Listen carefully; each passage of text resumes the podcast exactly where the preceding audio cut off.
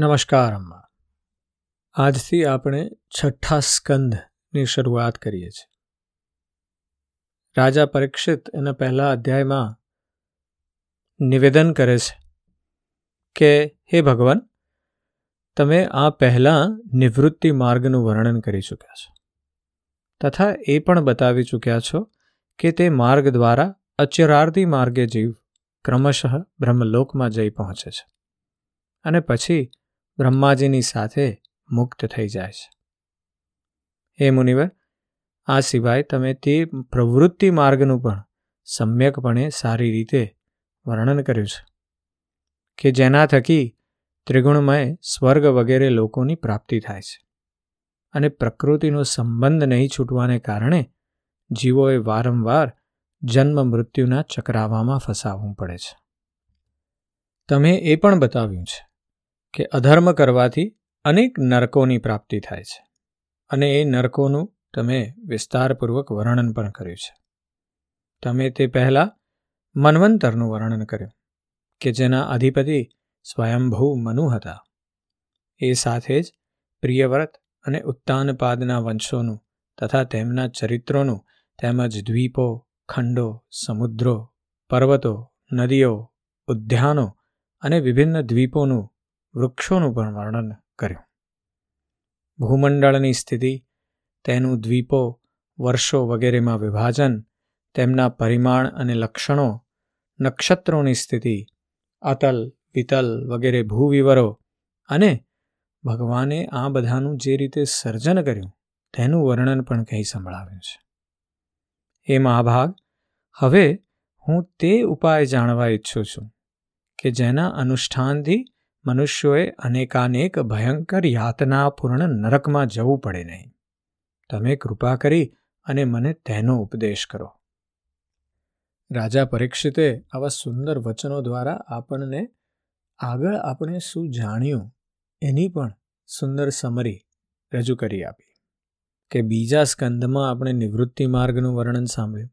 ત્રીજા સ્કંદમાં આપણે સમ્યકપણું અને સાંખ્ય યોગનું વર્ણન અને પ્રવૃત્તિ માર્ગનું વર્ણન સાંભળ્યું.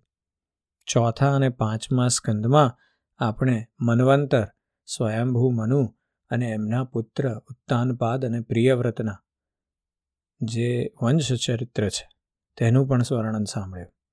ત્યારબાદ પાંચમા સ્કંદમાં આપણે ભૂ, ભૂમંડળની સ્થિતિ, આપણે દ્વીપો, ખંડો અને એના વિશે બધું સાંભળ્યું. અને ત્યારબાદ આપણે પાતાળ લોકની વાત સાંભળી અને એમાંથી આપણે નર્ક સૃષ્ટિની વાત સાંભળી. આ નર્ક સૃષ્ટિના વિસ્તરણમાં સુખદેવજીએ પાંચમા સ્કંદનો અંત આપણને અંત તરફ લઈ ગયા અને એ સાંભળ્યા પછી હવે જ્યારે આ બધું સાંભળ્યું છે એટલે પરીક્ષિતજીને હવે પ્રશ્ન થયો છે. કે આ ભયંકર નરકની તમે જે વાત કરી સુખદેવજી, એમાંથી જો ઉગરવું હોય, તો મનુષ્ય માત્ર શું કરવું જોઈએ? આ પ્રશ્ન એમણે માત્ર પોતાના માટે નથી કર્યો. આ પ્રશ્ન એમણે આખી માનવ જાત માટે કર્યો છે. સુખદેવજી આના જવાબમાં જણાવે છે કે મનુષ્ય મન, વાણી અને શરીરથી પાપ કરે છે. તે જો તે પાપોનું આ જ જન્મમાં પ્રાયશ્ચિત નથી કરી લેતો, તો મર્યા પછી તેણે અવશ્યપણે તે ભયંકર યાતનાપૂર્ણ નરકોમાં જવું પડે છે, કે જે, જેમનું વર્ણન મેં તમને આગળ કહી સંભળાવ્યું છે. તેથી ઘણી સાવધાની અને જાગૃતિ સાથે રોગ અને મૃત્યુના આગમન પહેલાં જ જલ્દીમાં જલ્દી પાપોની ગુરુતા અને લઘુતાનો વિચાર કરીને તેમનું પ્રાયશ્ચિત કરી લેવું જોઈએ. જેમ મર્મગ્ન વૈદ્ય રોગોનું કારણ અને તેમની ગુરુતા લઘુતાને જાણી લઈને તત્કાળ ચિકિત્સા કરે છે. સુખદેવજીએ અહીંયા ફરીવાર એ જ મર્મની વાત બહુ જ સુંદર શબ્દોમાં આપણને કહી દીધી કે આપણે ઓબ્ઝર્વન્ટ રહેવાનું છે. સાક્ષી ભાવે આપણા પોતાના કર્મોની તરફ જોવાનું છે. અને એ કર્મોને આપણે કેવી રીતે કર્યા છે એમની ગુરુતા, લઘુતા બે જોવાની છે અને એ પ્રમાણે એ તરફનું પ્રાયશ્ચિત પણ કરવું આપણે જ કરવાનું છે. એ આપણે નહીં કરીએ તો બીજું કોઈ આપણા માટે કરી આપવાનું નથી. એટલે નર્કમાં નહીં જવાનો રસ્તો એ જ છે કે આપણે આપણી જાત માટે આપણી તરફ જોઈ, અંદર તરફ જોઈ અને આપણે પોતે જ એવી એક્શન્સ લેવી પડશે કે જેથી એ પ્રકારની કોઈ પણ ઘટનામાં આપણે સંમેલિત ન થઈએ કે જેના લીધે આપણે કોઈ પ્રપંચ, પાપ કે પાખંડમાં પડીએ. અને જો થવાનું થાય એવું તો એનું પ્રાયશ્ચિત જેટલી જલ્દીમાં જલ્દી થઈ શકે, એટલી જલ્દીથી કરીએ. રાજા પરીક્ષિતા સાંભળે છે અને પ્રશ્ન કરે છે કે, હે ભગવાન, મનુષ્ય રાજદંડ, સમાજદંડ વગેરે લૌકિક અને નરકગમન વગેરે પારલૌકિક કષ્ટોને લીધે જાણે જ છે કે પાપ પોતાનો શત્રુ છે. અને છતાંય પાપ પ્રાસનાઓથી વિવશ થઈને વારંવાર એવા જ કર્મો કરવા પ્રવૃત્ત થાય છે. આવી સ્થિતિમાં તેના પાપોનું પ્રાયશ્ચિત કેવી રીતે સંભવી શકે? મનુષ્ય ક્યારેક પ્રાયશ્ચિત વડે પાપોથી છુટકારો મેળવે છે. તો ક્યારેક પાછું એ જ પાપો કરવા લાગે છે. આવી સ્થિતિમાં હું સમજું છું કે જેમ સ્નાન કર્યા પછી ધૂળથી ખરડાવાને કારણે હાથીનું સ્નાન વ્યર્થ જાય છે. એવી જ રીતે મનુષ્યનું પ્રાયશ્ચિત પણ વ્યર્થ જ છે. બહુ જ ઉમદા પ્રશ્ન કર્યો છે પરીક્ષિતજીએ કે હું પાપ કરું અને પછી એનું પ્રાયશ્ચિત કરું પણ પાછો ફરીવાર એ જ પાપ કરવા માંડું. તો અને પાપ પ્રાયશ્ચિતની એ જ ઘટનાઓમાંથી પસાર થવું, તો આ તો બધું વ્યર્થ છે. એનો અર્થ એ થયો કે મને સતત, હું તો એમાંથી છુટકારો કદાચ મળી જ જશે, એટલે એનો અર્થ કે મને પાપ કરવા તરફ કશું રોકવાનું છે નહીં. આ એક ઉત્તમ પ્રશ્ન છે. શ્રી સુખદેવજી એના જવાબમાં કહે છે કે વાસ્તવમાં કર્મ વડે જ કર્મનો નિર્બીજ નાશ થતો નથી. કારણ કે કર્મનો અધિકારી અજ્ઞાની છે. અજ્ઞાન હોય તો પાપ વાસનાઓ સર્વથા દૂર થઈ શકતી નથી. તેથી સાચું પ્રાયશ્ચિત તો તત્વજ્ઞાન જ છે. જે મનુષ્ય સુપથ્યનું જ સેવન કરે છે, તેને રોગો પોતાને વશ કરી શકતા નથી. એ જ રીતે હે પરીક્ષિત, જે મનુષ્ય નિયમોનું પાલન કરે છે, તે ધીરે ધીરે પાપ વાસનાઓમાંથી મુક્ત થઈને કલ્યાણપ્રદ તત્વજ્ઞાનને પ્રાપ્ત કરવામાં સમર્થ થાય છે.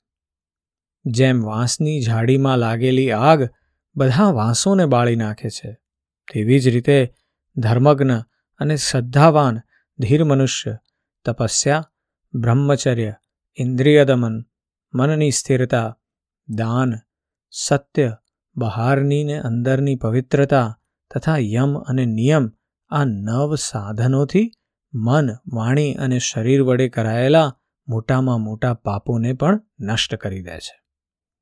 ભગવાનના શરણમાં રહેનારા ભક્તજનો કે જેઓ પોતે વિરલ હોય છે, તેઓ કેવળ ભક્તિ વડે જ પોતાના તમામ પાપોને એ રીતે ભસ્મ કરી નાખે છે કે જેમ સૂર્ય ધુમ્મસને નષ્ટ કરી દે છે.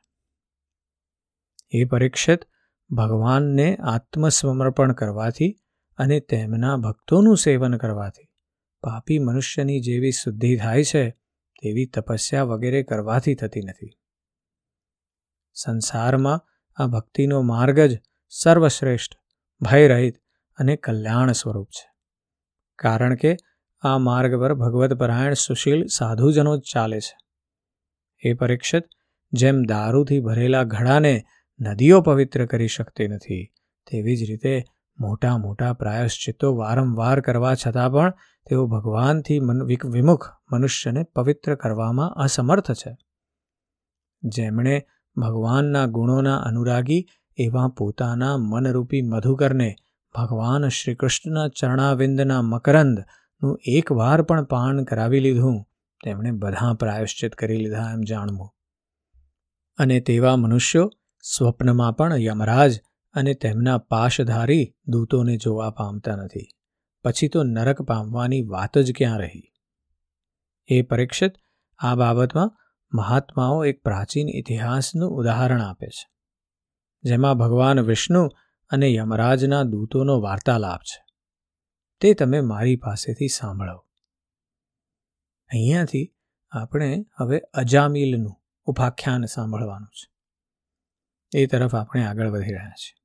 સુખદેવજી કહે છે કાન્યકુજ કુબ્જ એટલે કે કનોજ નગરમાં એક દાસીપતિ બ્રાહ્મણ રહેતો હતો.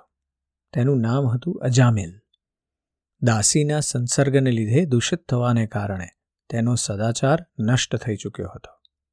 પતન પામેલો તે ક્યારેક વટેમાર્ગુઓને બાંધીને લૂંટી લેતો હતો, ક્યારેક લોકોને જુગારમાં છટક છળકપટથી હરાવી દેતો હતો કોઈનું ધન દગાખોરીથી લઈ લેતો હતો, તો કોઈનું ધન ચોરી લેતો હતો. આ પ્રમાણે અત્યંત નિંદનીય વૃત્તિનો આશ્રય લઈને તે પોતાના કુટુંબનું પાલન પોષણ કરતો હતો અને બીજા દેહધારીઓને ઘણું સતાવતો હતો. એ પરીક્ષિત આ જ રીતે તે ત્યાં રહીને દાસીના બાળકોનું લાલન પાલન કરતો રહ્યો અને એમ તેના આયુષ્યનો પણ મોટો ભાગ અઠ્યાસી વર્ષ વીતી ગયા. એ વૃદ્ધ અજામિલને દસ પુત્રો હતા. એમાંના સૌથી નાનાનું નામ હતું નારાયણ. મા બાપ તેને ઘણો પ્રેમ કરતા હતા. વૃદ્ધ અજામિલે અત્યંત મોહને કારણે પોતાનું સંપૂર્ણ હૃદય પોતાના બાળક નારાયણને સોંપી દીધું હતું. તે પોતાના બાળકની કાલી ઘેલી બોલી સાંભળીને તથા તેની બાળ સહજ ક્રીડાઓ જોઈ જોઈને અત્યંત આનંદિત થતો રહેતો હતો. અજામિલ બાળકના સ્નેહબંધનમાં બંધાઈ ગયો હતો. તે જ્યારે પોતે ખાતો, ત્યારે તેને પણ ખવડાવતો. જ્યારે પોતે પાણી પીતો, ત્યારે તેને પણ પીવડાવતો. આ પ્રમાણે તે અત્યંત મૂઢ થઈ ગયો હતો. અને તેને એ વાતની ખબર જ ન પડી કે મૃત્યુ મારા માથા પર આવી પહોંચ્યું છે. તે મૂર્ખ આવી રીતે પોતાનું જીવન વિતાવી રહ્યો હતો. ત્યાં જ મૃત્યુ વેળા આવી પહોંચી. તે સમયે તે પોતાના બાળક પુત્ર નારાયણ વિશે જ વિચારતો અને ચિંતા કરતો હતો. એ દરમિયાન જ અચામ, અજામિલે જોયું કે તેને લઈ જવા માટે અત્યંત ભયાનક ત્રણ યમદૂતો આવ્યા છે. તેમના હાથોમાં ફંદો છે, તેમના મોઢા વાંકા ચૂકા છે અને શરીરના રૂવાડા ઊભા થઈ ગયેલા છે. તે સમયે બાળક નારાયણ ત્યાં થોડી દૂર રમી રહ્યો હતો. યમદૂતેને જોઈને અજામિલ અત્યંત વ્યાકુળ થઈ ગયો અને તેણે ઘણા મોટા અવાજે સાદ દીધો, નારાયણ. ભગવાનના પાર્ષદોએ જોયું કે આ મરતી વખતે અમારા સ્વામી ભગવાન નારાયણનું નામ લઈ રહ્યો છે. તેમના નામનું કીર્તન કરી રહ્યો છે. તેથી તે પાર્ષદો અતિશય વેગથી ત્યાં આવી પહોંચ્યા. કે જે સમયે યમરાજના દૂતો દાસીપતિ અજામિલના શરીરમાંથી તેના સૂક્ષ્મ દેહને ખેંચી રહ્યા હતા. વિષ્ણુના દૂતોએ તેમને જબરજસ્તીથી અટકાવી દીધા. તેમના અટકાવવાથી રમરાજના દૂતોએ તેમને કહ્યું, અરે, ધર્મરાજની આજ્ઞાનો નિષેધ કરનારા તમે કોણ છો? તમે કોના દૂત છો? ક્યાંથી આવ્યા છો? અને આને લઈ જતા અમને તમે શા માટે રોકી રહ્યા છો? શું તમે કોઈ દેવતા, ઉપદેવતા કે સિદ્ધ શ્રેષ્ઠ છો? અમે જાણીએ છીએ કે તમારા બધાની આંખો કમલદત્ત જેવી કોમળતાથી ભરેલી છે. તમે પીળાશ રેશમી વસ્ત્રો પહેરેલા છે. તમારા મસ્તક પર મુગટ, કાનોમાં કુંડળ અને ગળામાં કમળના હાર લહેરાઈ રહ્યા છે. તમારા બધાની યુવાન અવસ્થા છે. સુંદર, ચાર ચાર ભુજાઓ છે. બધાના કરકમળોમાં ધનુષ્ય, તર્કસ, તલવાર, ગદા, શંખ, ચક્ર, કમળ વગેરે શોભી રહ્યા છે. તમારા અંગની કાંતિથી દિશાઓનો અંધકાર અને પ્રાકૃત પ્રકાશ પણ દૂર થઈ રહ્યો છે. અમે ધર્મરાજના સેવકો છીએ. તમે અમને શા માટે રોકી રહ્યા છો? એ સમયે શ્રી સુખદેવજી કહે છે કે, હે પરીક્ષિત, તે યમદૂતોએ જ્યારે આ પ્રમાણે કહ્યું, ત્યારે ભગવાન નારાયણના આજ્ઞાંકિત પાર્ષદોએ હસીને મેઘ સમાન ગંભીર વાણીથી તેમને આ પ્રમાણે કહ્યું. ભગવાન વિષ્ણુના દૂતોએ કહ્યું, હે યમદૂતો, જો તમે સાચે સાચ ધર્મરાજાના આજ્ઞાંકિત સેવકો છો તો તમે અમને ધર્મનું લક્ષણ અને ધર્મનું તત્વ કહી સંભળાવો. દંડ કેવી રીતે આપવામાં આવે છે? દંડને પાત્ર કોણ છે? મનુષ્યોમાં શું બધા જ પાપાચારીઓ દંડને પાત્ર છે કે પછી તે પૈકીના અમુક જ છે? યમદૂતોએ જવાબમાં કહ્યું, વેદોએ જે કર્મોનું વિધાન કર્યું છે, તે કર્મો કરવા એ ધર્મ છે. અને જેમને નિષેધ કર્યો છે, તે કર્મો કરવા એ અધર્મ છે. વેદો સ્વયં ભગવાનનું સ્વરૂપ છે. તેઓ તેમના સ્વાભાવિક સ્વાચ્છોશ્વાસ છે અને સ્વયં પ્રકાશ જ્ઞાન છે એવું અમે સાંભળેલું છે. જગતના સત્વમય, રજોમય અને તમોમય બધા જ પદાર્થો, બધા જ પ્રાણીઓ પોતાના પરમ આશ્રયભૂત ભગવાનમાં જ સ્થિત રહે છે. વેદો જ તેમનું, તેમના ગુણો, નામો, કર્મો, રૂપો વગેરે અનુસાર યથાયોગ્ય વિભાજન કરે છે. જીવ શરીર થકી કે મનોવૃત્તિઓ થકી જેટલા કર્મ કરે છે, તેના સાક્ષી રહેતા હોય છે. આ સાક્ષીઓ છે સૂર્ય, અગ્નિ, આકાશ, વાયુ, ઇન્દ્રિયો, ચંદ્રમા, સંધ્યા, રાત, દિવસ, દિશાઓ, જળ, પૃથ્વી, કાળ અને ધર્મ. એમના દ્વારા અધર્મની જાણ થાય છે અને ત્યારે દંડની પાત્રતાનો નિર્ણય થાય છે. પાપ કર્મ કરનારા બધા જ મનુષ્યો પોતપોતાના કર્મો અનુસાર દંડને પાત્ર થાય છે. હે નિષ્પાપજનો, જે પ્રાણીઓ કર્મ કરે છે, તેમનો ગુણો સાથે સંબંધ રહેતો હોય છે. તેથી બધા વડે થોડાક પાપ અને થોડાક પુણ્ય થાય જ છે અને દેહધારી હોવાથી કોઈ પણ મનુષ્ય કર્મ કર્યા વિના રહી શકતો નથી. આ લોકમાં જે મનુષ્ય જે પ્રકારનો જેટલો અધર્મ અથવા ધર્મ કરે છે, તે પરલોકમાં તેનું તેવું જ અને તેટલું જ ફળ ભોગવે છે. હે દેવ શિરોમણીઓ, સત્વ, રજ અને તમ આ ત્રણ ગુણોના ભેદને કારણે આ લોકમાં પણ ત્રણ પ્રકારના મનુષ્યો જોવા મળે છે. પુણ્યાત્મા, પાપાત્મા અને પુણ્ય પાપ બંનેથી યુક્ત અથવા સુખી, દુઃખી અને સુખ દુઃખ બંનેથી યુક્ત. તેવી જ રીતે પરલોકમાં પણ તેમની ત્રિવિધતા હોવાનું અનુમાન કરી શકાય છે. વર્તમાન સમય જ ભૂત અને ભવિષ્યનું અનુમાન કરાવી દે છે. તેવી જ રીતે વર્તમાન જન્મના પાપ પુણ્ય પણ ભૂતકાળના અને ભવિષ્યના જન્મોનું પાપ પુણ્યનું અનુમાન કરાવી દે છે. અમારા સ્વામી અજન્મ સર્વજ્ઞ ભગવાન યમરાજ બધાના અંતઃકરણમાં વિરાજમાન છે. તેથી તેઓ પોતાના મનથી જ સૌના સ્વર પૂર્વરૂપોને જોઈ લે છે અને એ સાથે જ તેઓ તે સૌના ભાવિ સ્વરૂપોનો પણ વિચાર કરી લે છે.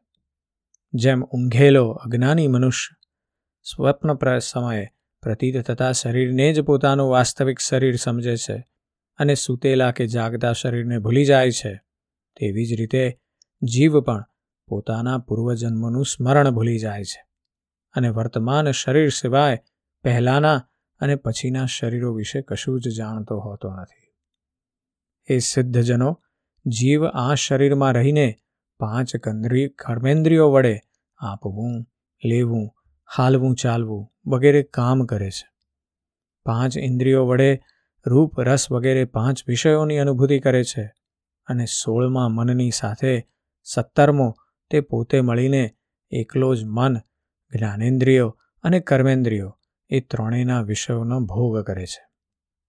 જીવનું આ સોળ કળાઓ અને સત્વ વગેરે ત્રણ ગુણોવાળું લિંગ શરીર અનાદિ છે. એ જ જીવને વારંવાર હર્ષ, શોક, ભય અને પીડા આપનાર જન્મ મૃત્યુના ચક્રાવામાં નાખે છે.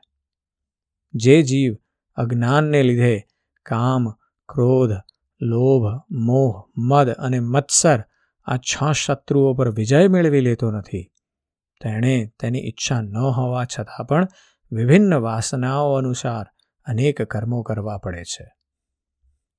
આવી સ્થિતિમાં તે રેશમના કીડાની જેમ પોતાને કર્મની જાળમાં જકડી લે છે અને એ રીતે પોતાના જ હાથે મોહનો શિકાર થઈ જાય છે. કોઈ પણ શરીરધારી જીવ ક્યારેય એક ક્ષણ માટે કર્મ કર્યા વિના રહી શકતો નથી. પ્રત્યેક પ્રાણીના સ્વાભાવિક ગુણો જબરજસ્તીથી વિવશ કરીને તેની પાસે કર્મ કરાવે છે. જીવ પોતાના પૂર્વજન્મોના પાપ, પુણ્યમય સંસ્કારો અનુસાર સ્થૂળ અને સૂક્ષ્મ શરીર પ્રાપ્ત કરે છે. તેની સ્વાભાવિક અને પ્રબળ વાસનાઓ ક્યારેક તેને માતાના જેવો સ્ત્રીરૂપ બનાવે છે તો ક્યારેક પિતાના જેવો પુરુષરૂપ. પ્રકૃતિનો સંસર્ગ થવાથી જ મનુષ્ય પોતાને પોતાના વાસ્તવિક રૂપ, એટલે કે સ્વરૂપથી વિપરીત લિંગ શરીર માની લે છે. આ વિપર્યય ભગવાનની ભક્તિથી તરત જ દૂર થઈ જાય છે. એ દેવતાઓ, તમે તો જાણો જ છો કે આ અજામિલ મહાન શાસ્ત્રજ્ઞ હતો. શીલ, સદાચાર અને સદ્ગુણોનો તો તે ભંડાર હતો. બ્રહ્મચારી, વિનયી, જીતેન્દ્રિય, સત્યનિષ્ઠ, મંત્રવેત્તા અને પવિત્ર પણ હતો. એણે ગુરુ, અગ્નિ, અતિથિ અને વૃદ્ધજનોની સેવા કરી હતી. અહંકાર તો એનામાં હતો જ નહીં. તે સમસ્ત પ્રાણીઓનું હિત ઈચ્છતો હતો, ઉપકાર કરતો હતો અને મિતભાષી હતો. તથા કોઈનામાં દોષ જોવાની તેની દ્રષ્ટિ ન હતી. એક સમયે આ બ્રાહ્મણ પોતાના પિતાના આદેશથી વનમાં ગયો અને ત્યાંથી ફળ, ફૂલ, સમિધ તથા દર્ભ લગેરે લગેરે લઈને ઘરે પાછો આવ્યો. પાછા વળતા તેણે જોયું કે એક ભ્રષ્ટ શુદ્ર, જે ઘણો કામી અને નિર્લજ્જ હતો, તે મદ્યપાન કરીને કોઈ વેશ્યાની સાથે વિહાર કરી રહ્યો છે. વેશ્યા પણ મદ્યપાન કરીને ઉન્મત્ત થયેલી છે. નશાના કારણે તેમની આંખો નાચી રહી હતી અને તે અર્ધનગ્ન અવસ્થામાં હતી. તે વેશ્યાની સાથે તે શુદ્ર ક્યારેક ગાય છે, ક્યારેક હસે છે અને ક્યારેક વિભિન્ન ચેષ્ટાઓ કરીને તેને પ્રસન્ન કરી રહ્યો છે. એ નિષ્પાપજનો શુદ્રના હાથોમાં અંગરાગ વગેરે કામોદીપક પદાર્થોનો લેપ કરેલો હતો અને તેનાથી તે કુલટાને આલિંગી રહ્યો હતો. અજામિલ તેમને આવી હાલતમાં જોઈને એકદમ મોહિત અને કામવશ થઈ ગયો. જો કે અજામિલે પોતાના જ્ઞાન અને ધૈર્ય મુજબ કામવેગથી વિચલિત થયેલા પોતાના મનને સંયમમાં રાખવાના ઘણા પ્રયત્નો કર્યા, છતાં પૂરી શક્તિ લગાડી દેવા છતાં તે પોતાના મનનું સમાધાન કરવામાં અસમર્થ રહ્યો. અને કામ પિશાચે તે વેશ્યાને નિમિત્ત બનાવીને અજામિલના મનને ગ્રસી લીધું. તેની સદાચાર અને શાસ્ત્ર વિષયક ચેતના નષ્ટ થઈ ગઈ. હવે તે મનોમન તે વેશ્યાનું જ ચિંતન કરવા લાગ્યો અને પોતાના ધર્મથી વિમુખ થઈ ગયો. પછી તો જેનાથી તે ખુશ થતી તેવી સુંદર સુંદર વસ્ત્રાભૂષણો વગેરે વસ્તુઓ લઈ આવતો. ત્યાં સુધી કે એણે પોતાના પિતાની સઘળી સંપત્તિ તેને આપી દઈને તેને રાજી રાખી. એ બ્રાહ્મણ એવી જ ચેષ્ટાઓ કરતો કે જેનાથી તે વેશ્યા પ્રસન્ન થાય. તે સ્વચ્છંદચારી, કુલટાના વાંકા નેત્ર કટાક્ષે તેના મનને એવું લુબ્ધ કરી દીધું કે તેણે પોતાની કુલીન નવયુવતી પરણેતર પત્ની સુદ્ધાનો પણ પરિત્યાગ કરી દીધો. એના પાપાચરણની તો કોઈ સીમા જ ન રહી. એક બુદ્ધિ અજામિલ, ન્યાયપૂર્વક, અન્યાયપૂર્વક, જે પણ રીતે, જ્યાં ક્યાંથી પણ ધન મળતું હતું તે ત્યાંથી ઉઠાવી લાવતો હતો. તે વેશ્યાના બહોળા કુટુંબનું પાલન પોષણ કરવામાં જ તે વ્યસ્ત રહેતો હતો. એવા આ પાપીએ શાસ્ત્ર જ્ઞાનનું ઉલ્લંઘન કરીને સ્વચ્છંદ આચરણ કર્યું છે. આ સત્પુરુષો વડે પણ નિંદિત છે. આણે ઘણા સમય સુધી વેશ્યાના મળતુલ્ય અપવિત્ર અન્નથી પોતાનું જીવન વિતાવ્યું છે. આનું સઘળું જીવન જ પાપમય છે. આણે આજ સુધી પોતાના પાપોનું કોઈ પ્રાયશ્ચિત પણ કર્યું નથી. તેથી હવે અમે આ પાપીને દંડ પાણી ભગવાન મહારાજ યમરાજ પાસે લઈ જઈશું. ત્યાં આ પોતાનો દંડ ભોગવીને શુદ્ધ થશે. અહીં વિષ્ણુ ભગવાનના પાર્ષદો અને ભગવાન યમરાજના દૂતો વચ્ચેની વાત ચાલી રહી છે. દૂતોએ પોતાની રીતે અજામિલની પોતાની આખી જીવન ચરિત્ર સંભળાવી ચૂક્યા છે. એમણે કીધું કે એ માત્ર પાપ અને પાપ જ કરી રહ્યો છે. જ્ઞાની હોવા છતાં પણ એણે આટલા બધા પાપ કર્યા છે. એની અંદર એ જાણ હોવા છતાં એણે આ બધા પાપ કર્યા છે એટલે હવે આની કોઈ મુક્તિ શક્ય નથી. એને યમરાજ પાસે જ લઈ જવો પડશે. એના જવાબમાં જે વિષ્ણુ ભગવાનના પાર્ષદો જે જવાબ આપવાના છે, એની વાત આપણે આગલા અધ્યાયમાં કરીશું. આજે બસ આટલું જ. જય શ્રી કૃષ્ણ.